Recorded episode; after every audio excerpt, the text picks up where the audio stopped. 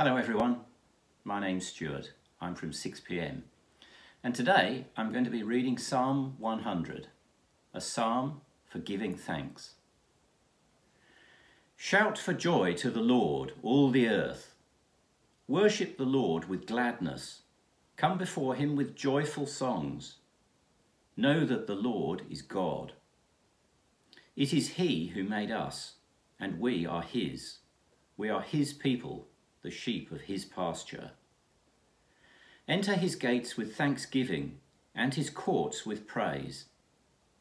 Give thanks to him and praise his name. For the Lord is good and his love endures forever.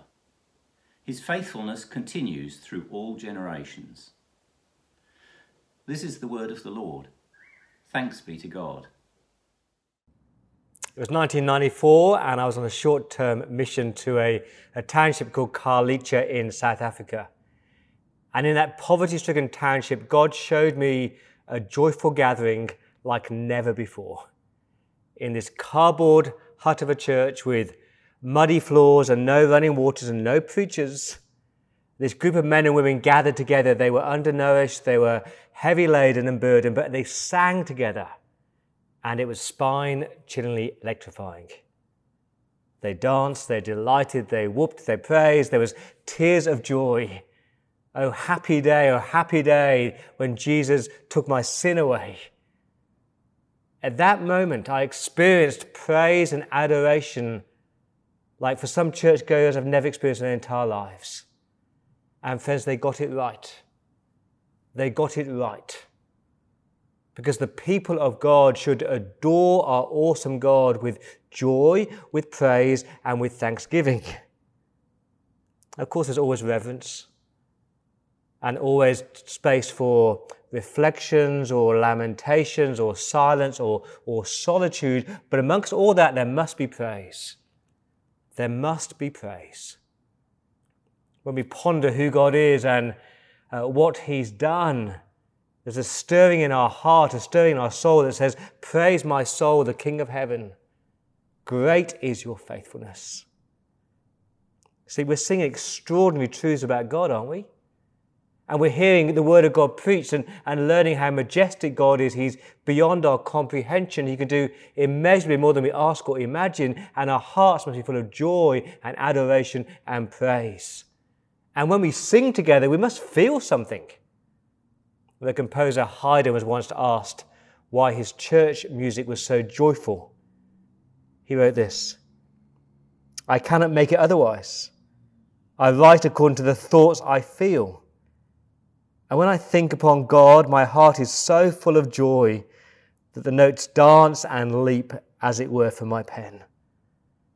See, Christians are supposed to be joyful people who are enjoying their God and full of praise. And when we're like that, it is captivating, it is contagious. There's a man in China who went up to a missionary and said this I want to hear about that religion of yours. I've never heard the words of it, but I've heard the laughter and the singing in your house and in the houses of my countrymen who embraced your faith. And if you have anything that makes people so joyous, I want that. My friends, God is inviting us today to enjoy Him in this majestic psalm, Psalm 100, this little psalm of praise. It is passionate, it is loud. Remember the book of Psalms, we move from lamentations to, to praise. And it feels like we've done a lot of lamenting. Well, today we're going to focus on praising. And a word of warning this, this might be quite confronting because I fear that for some of us, our praise is too safe and just too restrained. It's like we did the, the, the Psalms of Lament. People said to me, Paul, can we really tell God how we're feeling? Yes, you can. Or today, can we really praise God like this? Yes, you can. Uh, Charles Spurgeon said, Nothing can be more sublime this side of heaven than a singing of this noble Psalm 100 by a vast congregation. It is all ablaze with grateful adoration. So here's our big idea seeing and savoring our awesome God. Seeing and savoring our awesome God. We see him, we learn truths about him, we understand and grasp who he is, and that must lead to savoring, to delighting, to adoring, and to praising him. The structure of the psalm is really simple. There are four stanzas. Uh, verses 1 and 2 is savoring, shout for joy, worship the Lord, come before him with songs. Verse 3 is seeing, know the Lord is God. Verse 4, we're back to savoring, enter his gates with thanksgiving, his courts with praise. By verse 5, we're back to seeing, for the Lord is good and his love endures forever.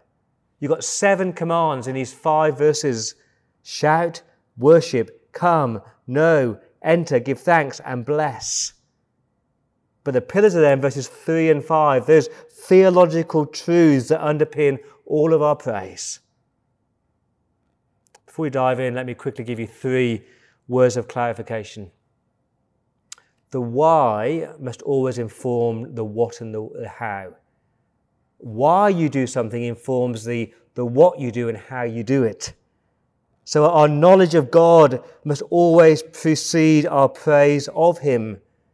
It's possible to do all the commands of this psalm, to shout and to praise and to worship, but you don't know the God you're praising. And that is potentially, potentially meaningless or manipulative or just very dangerous. And number two, the facts drive your feelings. Now, feelings are really important. God made us as emotional beings. We should feel this joy. But our feelings can be deceptive, can't they? Now, sometimes you could be singing this amazing song in church and you feel wonderful, but the words of the songs are not actually factually true. Or the opposite might be true, that you might not feel like God is loving or God is good or God is faithful, but whether you feel it or not, it is true. And sometimes when you sing about it, the feelings follow. And number three, this is both corporate and personal. So this psalm is a corporate psalm. It's the last in a collection of the temple worship psalms from Psalm 93 to Psalm 100 is a picture of God's people gathered together to praise God and to adore God. But in the midst of a crowd, you must have your personal beliefs and personal praise. So seeing and savoring our awesome God. Let's start with the savoring because that's how the, the psalm starts. Verse 1 this call to worship. Shout for joy to the Lord, all the earth. And it's possible to shout in anger or to shout in despair. That's not what it's talking about here. This is pleasant shouting. This is a, a victory shout. It's a bit like when you've been at a, a footy match and, and your team score the winning goal or the winning try in the, the dying moments of the game, and the whole of the crowd just erupts with applause, and there's cheering and there's hugging because you have won. And what this, verse, this psalm is saying is God's people, we have won. We shout to the Lord because God has won. God's won the victory over sin and Satan and death and disease and suffering. He is victorious, and we are more than conquerors. And so it's a loud shout of joy. See that verse 1 shout for joy to the Lord. I love this. Joy is the flag which is flown from the castle of the heart when the king is in residence there. When the Lord Jesus Christ is king of your heart, he's taken residence there, you fly that flag of joy. It's a corporate shout. You shout together, all the earth, the people of God, praising and shouting, God is victorious. Let me be honest, as a pastor, sadly, I see people get more excited about footy than about forgiveness. And sadly, people get more engaged with a, Netflix movie than with new life in Christ. Now, I'm not asking for an alleluia every five seconds, but the occasional amen in a sermon might be quite nice because God's people are supposed to be captivated and shouting for adoration and joy. So we shout to the Lord, verse 1. We, we serve the Lord, verse 2. That word worship in verse 2 is actually the word serve. Because worship is not just about singing, it's more than singing. It includes singing, but it's more than singing. It's about your whole way of life where you, you serve Him. Now, I hope you don't serve your bank balance or your fitness bank or your pleasure bank. You serve the Lord, not, not begrudgingly, verse 2, but with, with gladness, with a smile on your face. You say, Wow, I get to serve my great God. And in verse 2 again, you, you come before him with singing, with joyful songs. Do you know that Christianity is the only religion that abounds in song? You know, atheism, it's songless. And agnosticism has nothing to sing about. And all the other religions are, are tuneless, but Christianity is full of song. When Christ stepped into the world, the angels sang. When the Spirit came, the people sang, and all eternity around the throne would be singing. And so when God's people gather together, we've got this precious gift of song, joyful song. Uh, the great theologian uh, Martin Luther, he loved to sing. Oh, he was passionate about justification by faith alone and grace alone, but he loved to sing. He said this music. Music is to be praised as second only to the Word of God, because by her all the emotions are swayed. That's why there are so many songs and psalms. This, this precious gift has been bestowed on people to remind them that they are created to praise and magnify their Lord. Now, that's what savouring God is about. It's about singing joyfully. I hope that when we come together as church, singing is not just a leg stretch. We are singing majestic truths about our God. Now, the words must be true, and the tune must be joyful engaging head and heart. It's that spirit filled, theologically driven, emotional response to our glorious God. And that's why this no singing restriction on our church at the moment is just so difficult. Because when God's people gather, it's what we do, isn't it? It's what God's people have always done. They've always sung. We should sing. We can't help but sing. As we raise the roof, people outside the church hear us singing. The story of a missionary to Burma, and he, he didn't speak the language, he was learning the language. But he used to walk around down the streets singing Christian songs. And this Burmese Christian, uh, Burmese non-Christian man came up to him and said, "What are you singing?" He called it the angelic, glory-faced man, and he came to Christ through this man's singing about God. So we savour God by shouting, by serving, and by singing, but it's intelligent savouring. So we're down to verse 3 now. We're now into seeing. These are the reasons why we praise God. Look at that first word know, believe, accept. This is the foundation. Know that the Lord is God. He is God. I'm not God. You're not God, but God is God. Remember in the Bible, there's that showdown between Elijah and the prophets of Baal in 1 Kings chapter 18. And the prophets of Baal are, calling on their gods and they are dancing and they are singing and they're chanting, but nothing happens. And Elijah, he douses his wood and the altar in all this water and prays a simple prayer, prayer, and God shows up. And the people say, The Lord, the Lord, He is God. And you've got to believe that the God is God. That's why we praise Him.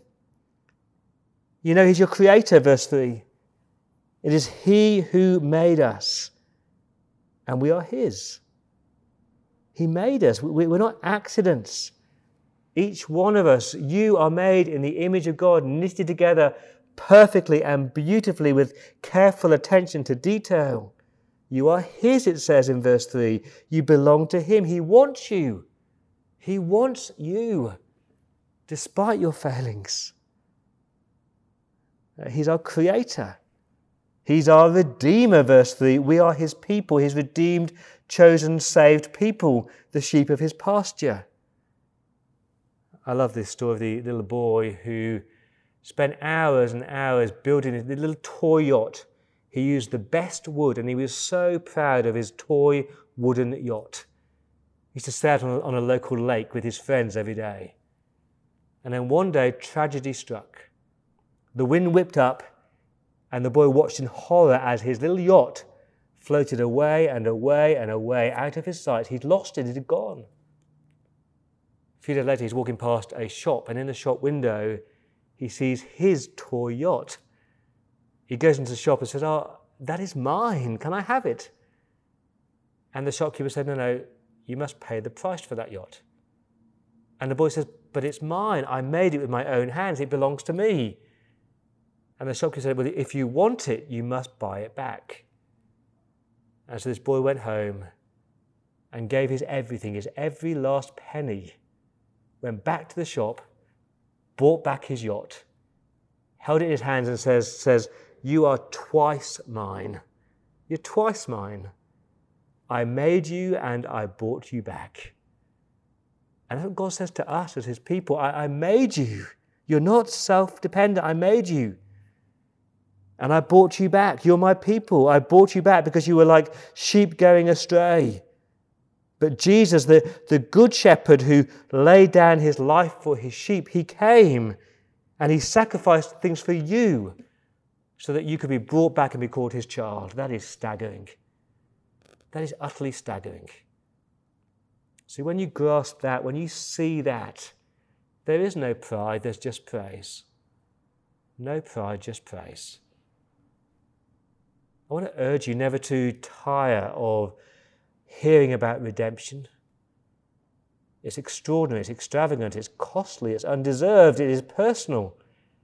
Learn to say over yourself, state these words I am made by God, and I'm loved by God, and I'm redeemed by God, I'm forgiven by God, I'm held by God. And when you do that, there's a stirring in your soul. You want to praise Him. And when God's people gather together as church and we remind ourselves that He is our Creator and He is our Redeemer, then we burst forth in song. All creatures of our God and King, let's praise Him. Let's praise Him.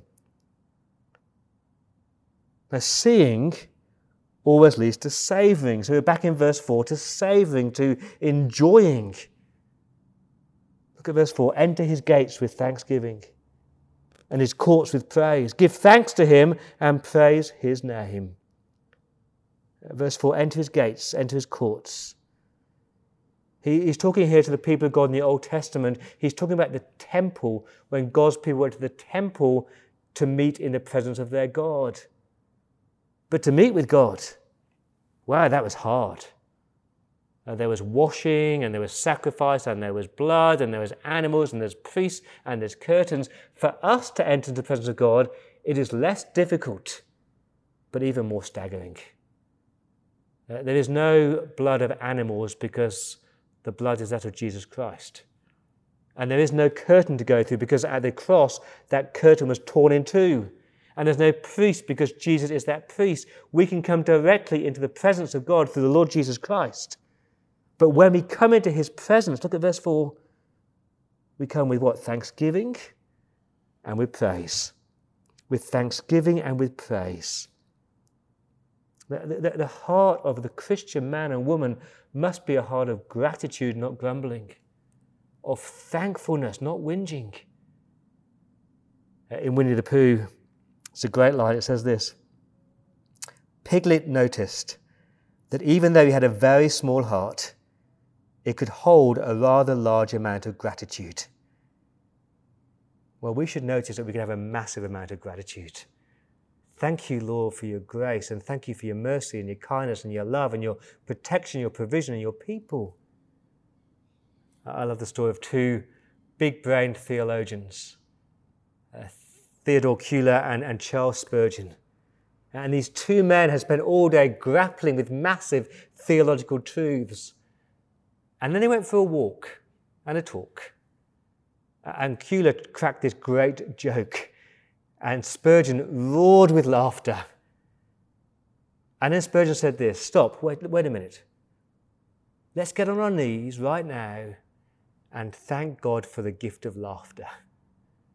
And so these two theological giants got down on their knees in the field, on the grass, and just thank God for the gift of laughter. Isn't that great? A thankful heart is a great witness to the world, you know.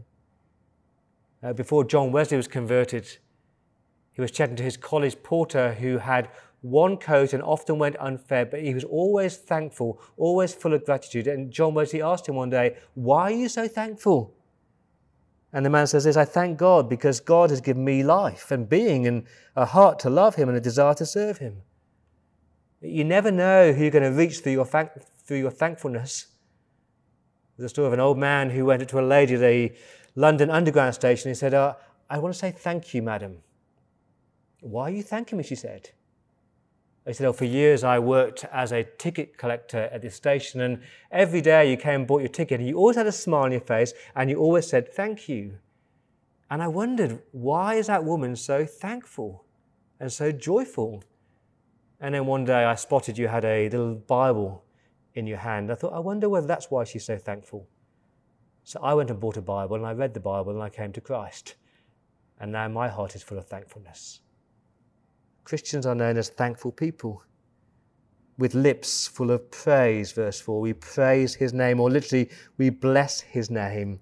Whatever season we're going through, we bless and magnify and say, Thank you, praise the Lord, bless your name.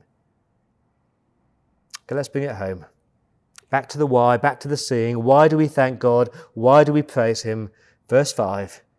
Why? Because God is good, and God is loving, and God is faithful. God is good, God is loving, and God is faithful. And he's not just talking about at creation, he's not talking about at the cross or an eternity, he's talking about today.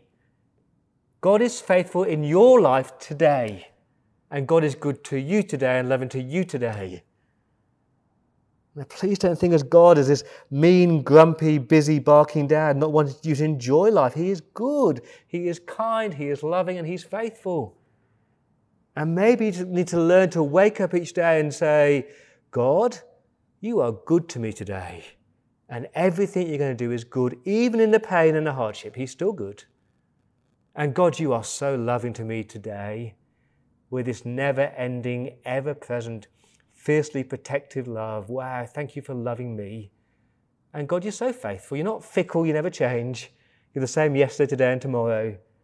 You'll be faithful next month and next year. You'll be faithful to my kids and to my grandkids and to my great grandkids.